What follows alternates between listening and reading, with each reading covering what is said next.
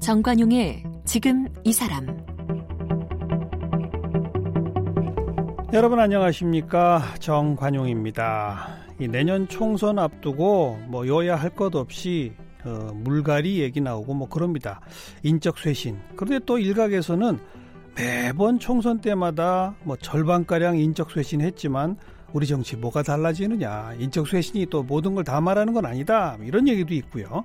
자, 그 가운데 하나가 이제 86그룹 퇴진론 이런 게 정치권의 쟁점이 하나가 되고 있는데 그런 가운데 어, 지난 15대 국회의원 선거 당시에 최연소 의원 당선 그리고 또 최연소 서울시장 후보 등등 86그룹 정치인 대표 주자였던 김민석 전 의원이 한 오랫동안 저희들 이 시야에서 좀 벗어나 있었어요. 그러다가 내년 총선에 도전해 보겠다 출마를 선언해서 오늘 어, 저희 스튜디오에 좀 직접 모셨습니다. 김민석 전 의원을 함께 만나죠. 김민석 씨는 서울대학교 사회학과를 졸업하고 하버드대학교 케네디 스쿨에서 행정학으로 중국 칭화대학교 로스쿨에서 중국법으로 석사학위를 받았습니다. 럿거스 대학교 법과대학원에서 법학 박사를 받았습니다. 대학 4학년 때 총학생회장으로 당선되면서 전국대학 총학생회 연합체인 전학년 의장으로도 활동했습니다. 1990년 민주당에 입당하면서 본격적으로 정치에 입문했습니다. 33살이던 1996년에 제15대 국회의원 선거에서 새정치 국민회의 후보로 출마해서 최연소 국회의원이 됐습니다. 2000년 제16대 국회의원 선거에서는 새천년 민주당 후보로 출마해 재선에 성공했습니다. 2000년에는 세계 경제 포럼이 선정한 미래를 이끌어갈 세계 지도자 100인에 선정되기도 했습니다. 2002년에는 이명박 전 대통령과 서울시장 자리를 놓고 경쟁했습니다. 현재 국제 변호사로 활동하며 더불어민주당 포용 국가비전 위원장과 일본 경제 침략 대책 특위 부위원장을 맡고 있습니다. 네, 김민석 전 의원 오래간만에 함께 만납니다. 어서 오십시오. 안녕하세요. 네. 요즘 젊은 세대들은 김민석 그러면 잘 모르죠. 아 인터넷에서 김민석 치면 워낙 유명한 김민석이 많아가지고 뭐 가수, 탤런트 그래가지고 다섯 번째나 여섯 번째쯤 나올 거예요. 근데 아니, 그리고 네. 실제 주변에 20, 30대 젊은층 만나면 모르, 예, 그렇죠. 모르지 다니다 보면 어. 30대 말쯤부터는 음. 이렇게 알아보기 시작해서 40대, 50대 가면 비교적 음. 많이 알아보시는데 예, 예. 20대는 뭐 당연히 잘 모르고 그렇죠. 그래서 제가 아 참 다행이다 이렇게 생각할 때가 많아요. 왜, 왜 다행이라고 생각해요? 아, 그러니까 이제 전혀 모르니까 이제 앞으로 잘 착하게 잘 살면 좋은 사람으로 기억하겠구나. 아, 아니 40대, 50대에서는 뭐 어찌 보면 정말 신화적인 과거의 뭐, 기억이 있잖아요. 뭐 그렇게까지는 아니지만 많이 기억하시죠. 왜냐하면 이제 일반인들에게 이름을 알리기 시작한 게 이제 서울대 학생회장 저희가 그러니까. 전두환 때잖아요. 그 85년. 그게 이제 85년이기 때문에 음. 제가 20살 때 그때부터 이제 신문에 이름이 나기 시작해서 한 근 뭐 꽤 오래 그러니까 그렇게 알려졌었기 때문에 학생회장 네. 하면서 그때 전국 학생 거기 또 네, 의장했고 네. 그 비슷한 연배나 좀 위에 어르신들은 많이 아시는데 그러니까요. 활동을 이렇게 뉴스에 이름 나오는 활동을 안 한 지가 꽤 됐기 때문에 예, 전혀 그러니까 모르시죠. 학생회장 거치고 선거 출마도 일찍 했죠? 90. 네, 20 사실은 92년도에 어. 28에 처음 나와서 그때 이제 나홍배 당시 전 부총리 하고 해서 한 200표 차이로 떨어지면서 어. 좀 이제 알려진 거죠. 그리고 이제 그 후에 96년에 96년 당선 2000년에 두 번다 그렇죠. 최연소로 당선이 되고 예. 2002년에 이제 서울시장 후보 최연소로 나갔다가 떨어진 게 38이니까요. 그렇죠. 네. 어. 그, 그 2002년 서울시장 후보까지는 기억들 많이 하는데. 네. 그 벌써 지금 10, 7년이 이렇게 흘렀잖아요. 내년이 선거기 때문에 아니 내년 기점으로 따지면, 따지면 뭐 했어요 18년이죠. 18년. 근데 저도요 언제 이렇게 18년이 지나갔지 하는 네. 생각이 드는데 네. 어뭐 간 이것저것 했는데 돌이켜서 보면 이제 공부를 계속 했고요. 음. 이렇게 저렇게 어떻게 이제 공부를 계속했고 하버드 대학 케네디 스쿨 뭐 중국 칭화대학 로스쿨 케네디 스쿨은 이제 첫 국회의원 하기 전에 떨어졌을 때 한 거고요. 아. 어떻게 매번 전셋집을 털어가지고 공부하러 가고 공부하러 어. 그랬는데 칭화대하고 이제 미국 가서 변호사 공부한 거는 이제 정치 쉴 때 음. 그때 공부하고 미국 변호사 하고 한국 와서 대학에서 강의도 좀 하고요. 예, 예. 시민단체를 또 몇 년 하고, 음. 어, 그랬습니다. 그러다가, 어, 이제 정치권으로 복귀를 한게 문재인 대통령 당선된 대선 1년 전쯤. 음. 2016년? 네. 어. 좀 되죠. 그러니까 2002로부터 2016까지는 정당 생활로는 완전 공백이네요. 거의 그렇죠. 그죠? 네. 어. 이제 이쯤에서 우리 4, 50대 이상 분들은 또 아시니까 얘기합시다, 우리. 네, 네. 2002년에 그 후 노무현 대통령 탄생하고 네, 후보 단일화 뭐 이럴 때. 잘 정치권에서 더 잘 나갈 수 있었잖아요. 그럴 그건 뭐 모르죠. 가, 가정은 없습니다. 아니요, 아니 어쨌든 네. 그 노무현 진영의 분이었으니까 과거 그 네, 민주 네. 진영이었으니까. 네. 원래 2002년도에 서울시장 선거가 6월에 있었는데요. 네. 그때 이제 이명박 전 대통령 그 붙었다가 떨어지고 원래는 정치권을 상당히 떠나서 음. 이제 북한에 저 해외 유학 보내는 국제 장학 재단을 만들라고 준비하고 있었어요. 당분간 정치를 안 하고. 아. 그랬다가 아 그때 맞아요. 서울시장 선거 나가면서 국회의원 사퇴하고 나갔었죠. 사퇴를 했죠. 예, 제가 맞아요, 사퇴를 했기 맞아요. 때문에 음.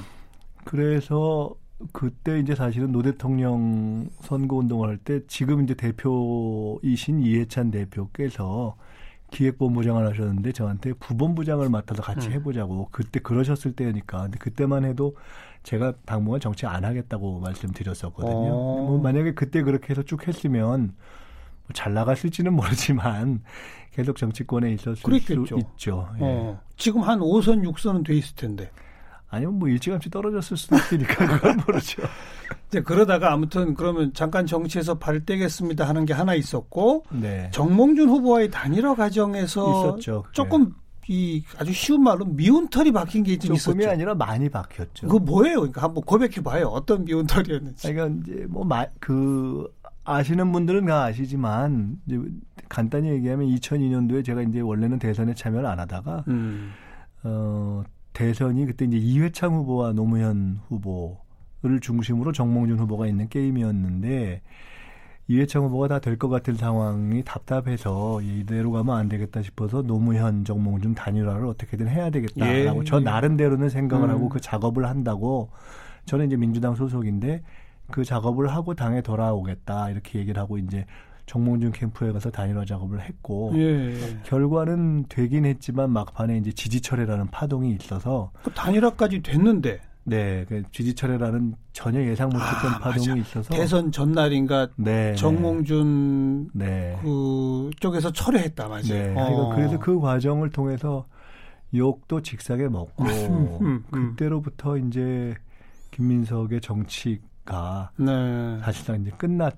있죠. 음, 음. 그리고 이제 그 어떤 후과 비판이 늘 저를 짓눌렀고 음, 어. 그래서 이제 맞아요, 맞아요. 10여 년이 지난 거고요. 음. 지난 이제 문재인 대통령 대선 때 제가 종합상황본부장이라는 걸 했어요. 예, 예. 그러니까 이제 그 직전 1년 전에 어떻게 복귀를 한 거냐면 지금 이제 더불어민주당이 민주당이라는 거 하잖아요. 민주당이라는 이름을 쓸 수가 없었는데 민주당이라는 이름이 없어질 뻔했었어요.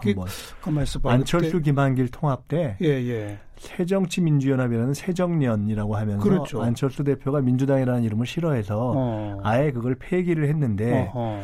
자칫 잘못하면 이 이름이 없어질지 모른다고 생각을 해서 그때만 해도 제가 정치할 생각이 없었는데 저랑 가까운 분들이 이 이름을 전그 민주당에 대한 애정이 깊은 사람이기 음, 때문에 잘 음. 보존했다가 필요할 때가 올 거다. 어. 라고 해서 그때 민주당이라는 걸 만들었어요. 어. 이게 이제 이름을 보존한 거예요. 어, 그리고 어. 그때 혹시라도 오해를 살까봐 세 분한테 말씀을 미리 드렸어요. 그 당시에 이제 야권의 원로인 권노갑, 아, 정세균, 음. 또, 아, 김원기 세 음, 분한테 음, 말씀을 드렸네요. 이게 음. 나중에 분명히 민주당 지금 폐기하지만 이름을 쓸 때가 올 겁니다. 그래서 그 이름을 다시 더불어민주당과 통합이라는 형식으로 복귀시킨 것이 1년 전이에요. 아. 2016년 대선 1년 전. 그래서 그 통합을 통해서 복귀를 했고요. 네, 네. 당시 추미애 대표가 대표였는데 제가 특보단장을 맡다가 기억납니다, 이제. 음. 그랬다가 이제 대선 때 종합상황본부장이라는 게 이제 여러 본부장 중에 실무를 총괄하는 음. 거거든요. 그래서 음. 그렇게 해서 이제 대선을 치렀고 저는 개인적으로는 그때 대선이 끝나고 음. 2002년 이후에 여러 가지 마음의 빛 이런 것을 이제 그냥 제 나름으로는 갚기 위해서 열심히 했고 어느 정도는 마음의 빚을 조금 좀 음. 내려놨다 이제 이런 계기가 네. 됐죠. 그래서 아마 우리 일반 청취자분들은 최근에 그 김민석 전 의원이 어떤 역할을 했는지는 아마 잘 모르실 거예요. 그래서 그거서 하나만 당직을 맡았지만 언론 보도가 잘 안 되고 했으니까. 그렇죠. 그러니까 그리고 나서 음. 대선을 치르고 직후에 맡은 게 요새 이제 저 유명한 양정철 원장이 맡고 그 있는 민주연구원장을 민주연구 대선 직후에 제가 맡아서 양정철 원장 올 때까지 2년 임기를 네, 마친 네, 거죠. 네. 그렇게 하고 연구원장을 내려놓고 좀 쉬다가 이제 다시 당에서 어 맡게 된 게 일본 문제가 생기고 일본 경제 침략 네, 최재성 위원이 맡고 있는 음. 그 위원장이고 제가 부위원장을 그렇죠. 맡았고 다시 포용국가 위원회라는 것을 맡아서 현재로서는 비전 위원회 비전 음. 현재로서는 그렇게 특별위원회 두 그러니까 위원회 두 군데를 맡고 있습니다. 음. 그 내년 총선에 영등포 을 지역에 도전해 보겠다. 네. 그렇죠? 네. 그 얼마 전에 이 또 결혼을 했다. 네. 이게 또 약간 화제가 된 기사였고 네, 네. 지금 이제 두 가지가 기, 그 화제입니다. 네, 네. 결혼, 내년 총선 도전 은 제가 지금 이제 이혼한 지가 꽤 됐죠? 아, 몇 해 동안 혼자 있었어요. 제가 지금 KBS에서도 방송을 하는데 뭐 전에 저희 애 엄마가 여기 또 KBS 식구기도 했는데 아니, 뭐 알만한 사람 나니까요. 네, 터놓고 뭐 어. 뭐 얘기 되죠. 뭐 서로 친구처럼 지금 또 지내고 있고. 음. 근데 어 정치적으로 제가 이제 어려웠고 뭐 정치적으로뿐만 아니라 뭐 모든 면에서 뭐 정치적으로 경제적으로 뭐 사회적으로 어렵기도 했고 꼭 그래서가 아니라 이제 본인이 조금 더 자유로운 그러니까 저가 제가 짊어져야 될 짐을 동등하게 또는 더 짊어지게 되니까 가족이라는 것이 그래서 다른 이제 자유로운 선택을 어, 했고 또 저 존중을 했고 음. 그래서 이제 혼자 지낸 지가 몇 년 됐는데 어 올해 이제 애가 마음 먹고 이제 결혼을 며칠 전에 했어요. 네. 근데 하여 어떻게 그것도 좀 알려줘서 한편 민망, 한편 또 죄송, 한편 감사 그렇게 아유, 며칠 전에 잘 지냈을 저 치렀습니다. 무조건 좋은 일이고요. 네. 축하, 축하, 축하. 감사합니다. 아. 그리고 이제 내년 총선 도전. 네, 내년 총선. 96년 그 뭐그 그 이전 92년부터 도전했던 것이 영등포 을이죠. 그러니까 제가 이게 인연이 이제 제가 처음 국회의원 될 때부터 이제 영등포의 아들 이제 이런 음. 캐치프레이즈에서 그렇게들 오래된 분들이 많이 그렇게들 생각하시죠. 뭐 산 것도 있지만 좀 특별한 것은 제가 대학 생활할 때부터 그 박종철 사건 아시잖아요. 예, 예. 이제 박종철 이제는 군이라고 하기도 사실 이제 같이 우리가 살았으면 나이가 다 됐을 테니까 같은 서클 활동도 하고 했었는데 같이 공부하던 그런 공간 제가 자취하고 하던 것이 영등포 신길동에 있었어요. 음.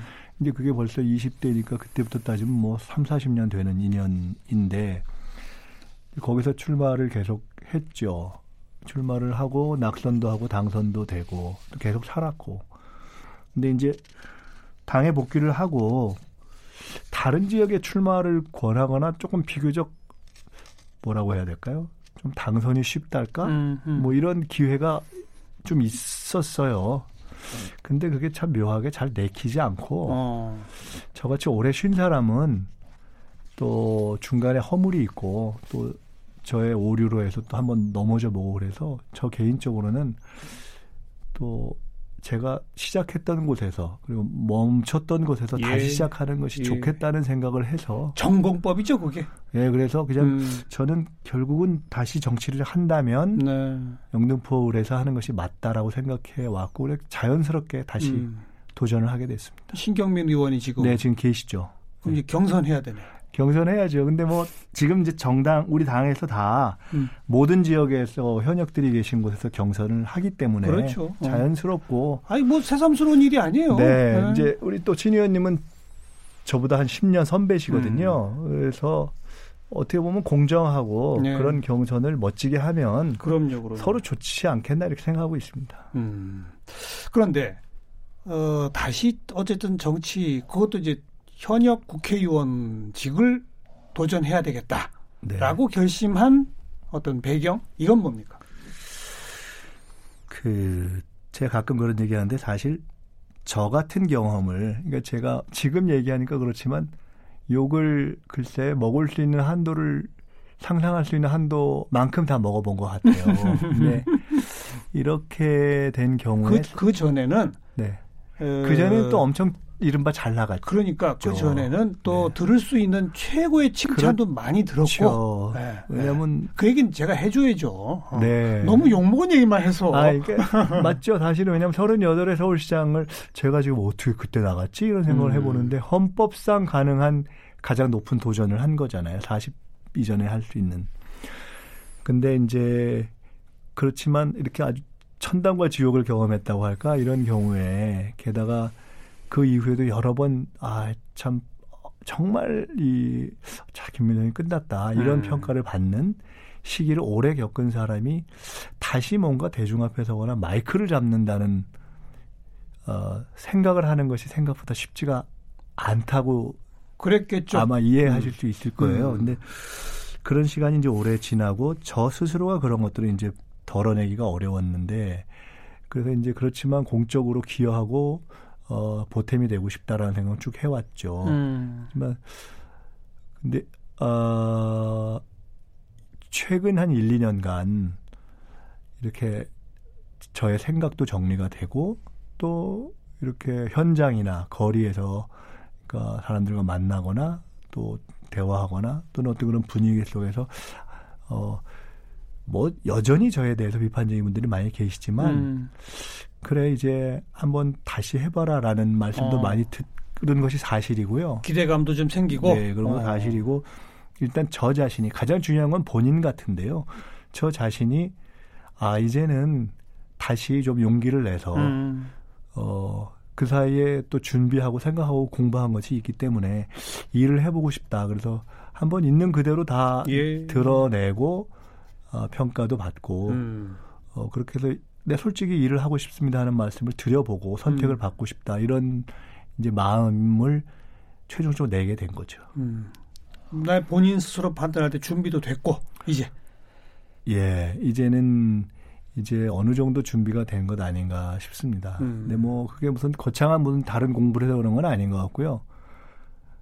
뭐 국회의원을 따지고 보면은 30대 했으니까 국회의원을 그리고 그때 어, 좀 제 말씀으로 드리긴 죄송하지만 비교적 이, 평가가 괜찮았어요. 그러니까 무슨 의정 평가 의정 평가라면 음.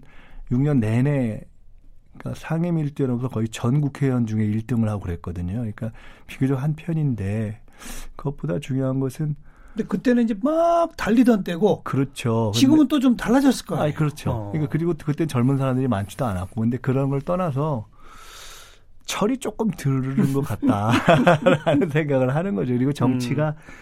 정말 중요한 게 뭔가 하는 것을 예. 이제 조금 감이 잡히는 것 같고요. 예. 어, 그래서 그렇게 한번 빨리 달리는 정치를 했다면 이제는 좀 바르게 가는 정치를 그렇죠. 해보고 어. 싶다는 생각을 많이 해요, 정말. 그 철든 정치는 뭐예요? 핵심이? 글쎄요, 저는 음...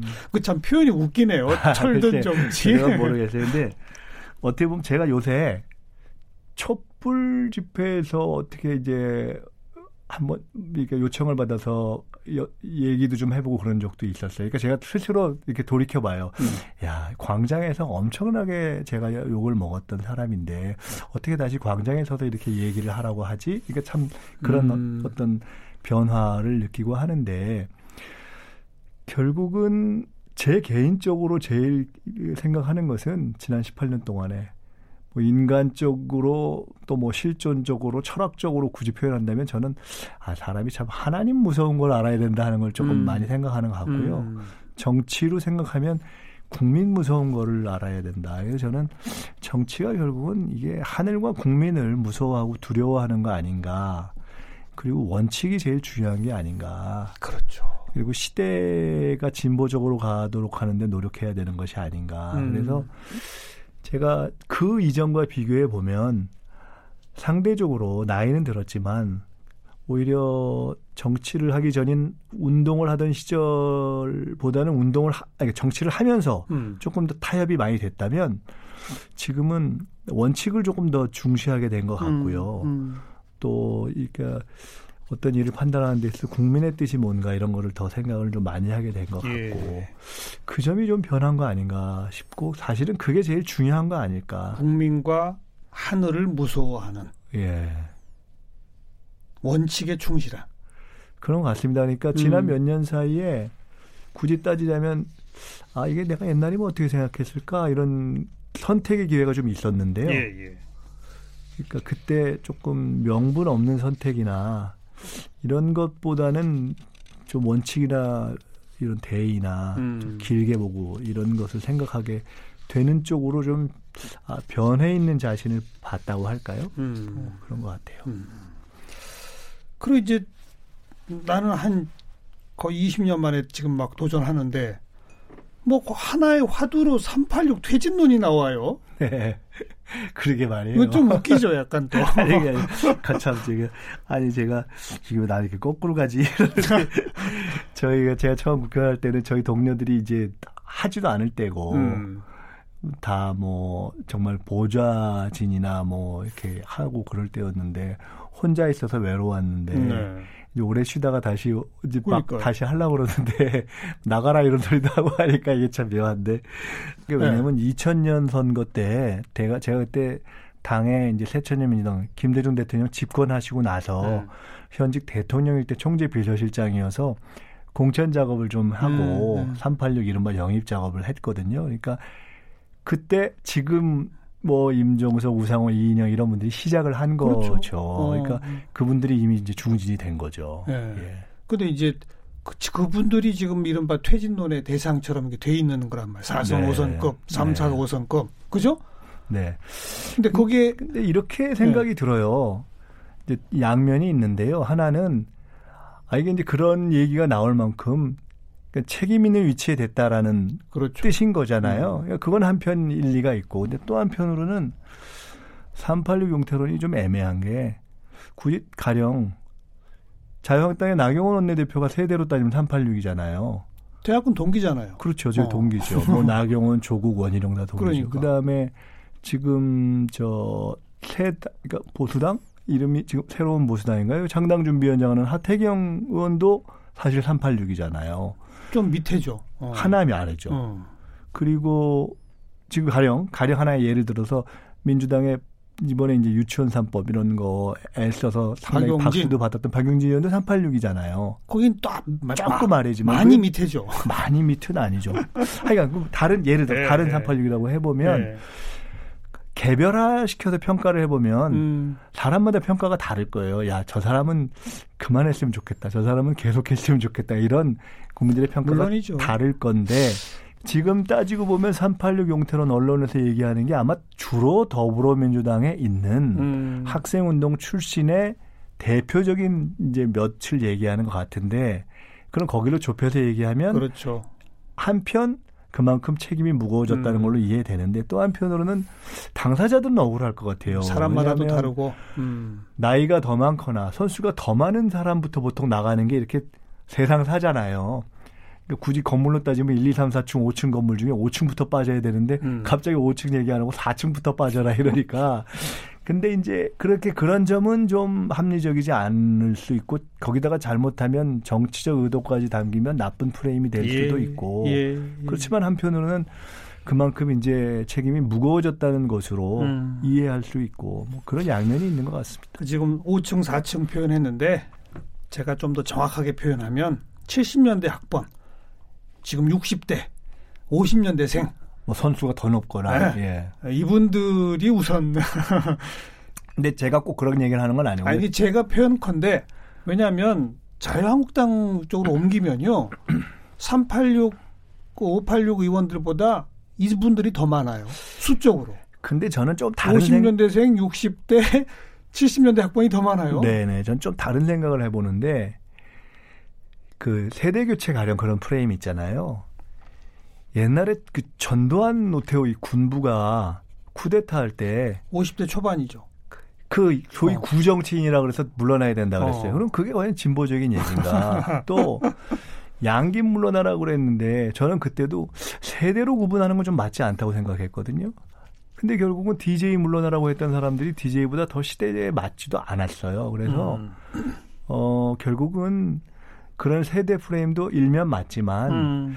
그 개별적으로 따질 때 어떤 분들은 아니 미국의 저기 누구죠? 그 70대 대통령이었던 민주당 후보가 뭐 젊은 사람보다 더 진보적인 그 그하면 갑자기 이름이 생각 안 나요. 샌더스. 샌더스. 네. 그런 사람을 나이로 야 너 시대에 안 맞는다. 이거 좀 말이 안 되잖아요. 가령 그런 문제 아닌가. 예. 어쨌든 김민석 전 의원이 돌파해야 할 몇 장벽 중에 하나가 지금 되고 있어요. 그렇죠. 이미. 예. 예. 지금 그 말씀 하시니까 일단 저는 그 피해 갔으면 좋겠고요. 18년 쉬었으니까. 또 하나는, 어, 제가 이제 재선하고 그만한 거죠. 18년을 쉰 건데, 음. 갑자기 지금 그 말씀 하시니까 이 생각이 나네요. 김대중 대통령께서 옛날에 농담을 여러 번 하셨어요. 저 아예 나이가 드셨다는 얘기 하면 내 감옥에 있던 세월은 빼줘야 된다고 그랬는데 저는 적지 않아 18년은 빼주시면 좋지 않을까 싶은데. 그 논리도 좋은 논리입니다. 그걸로 한번 이 허들을 넘어보시기를. 아니 뭐 그냥 아이간 있는 그대로 말씀드리고 네. 가야죠. 뭐. 그럼요, 그럼. 결국 국민 하늘이 결정하는 거 아니겠습니까? 네. 음. 지난 18년 어, 이런저런 우여곡절 끝에 국민과 하늘이 무서워 국민과 하늘을 무서워하는 것이 참된 원칙적 정치다라는 새로운 각성으로 여러분 앞에 다시 선 김민석 전 의원이었습니다. 오늘 고맙습니다. 네, 감사합니다.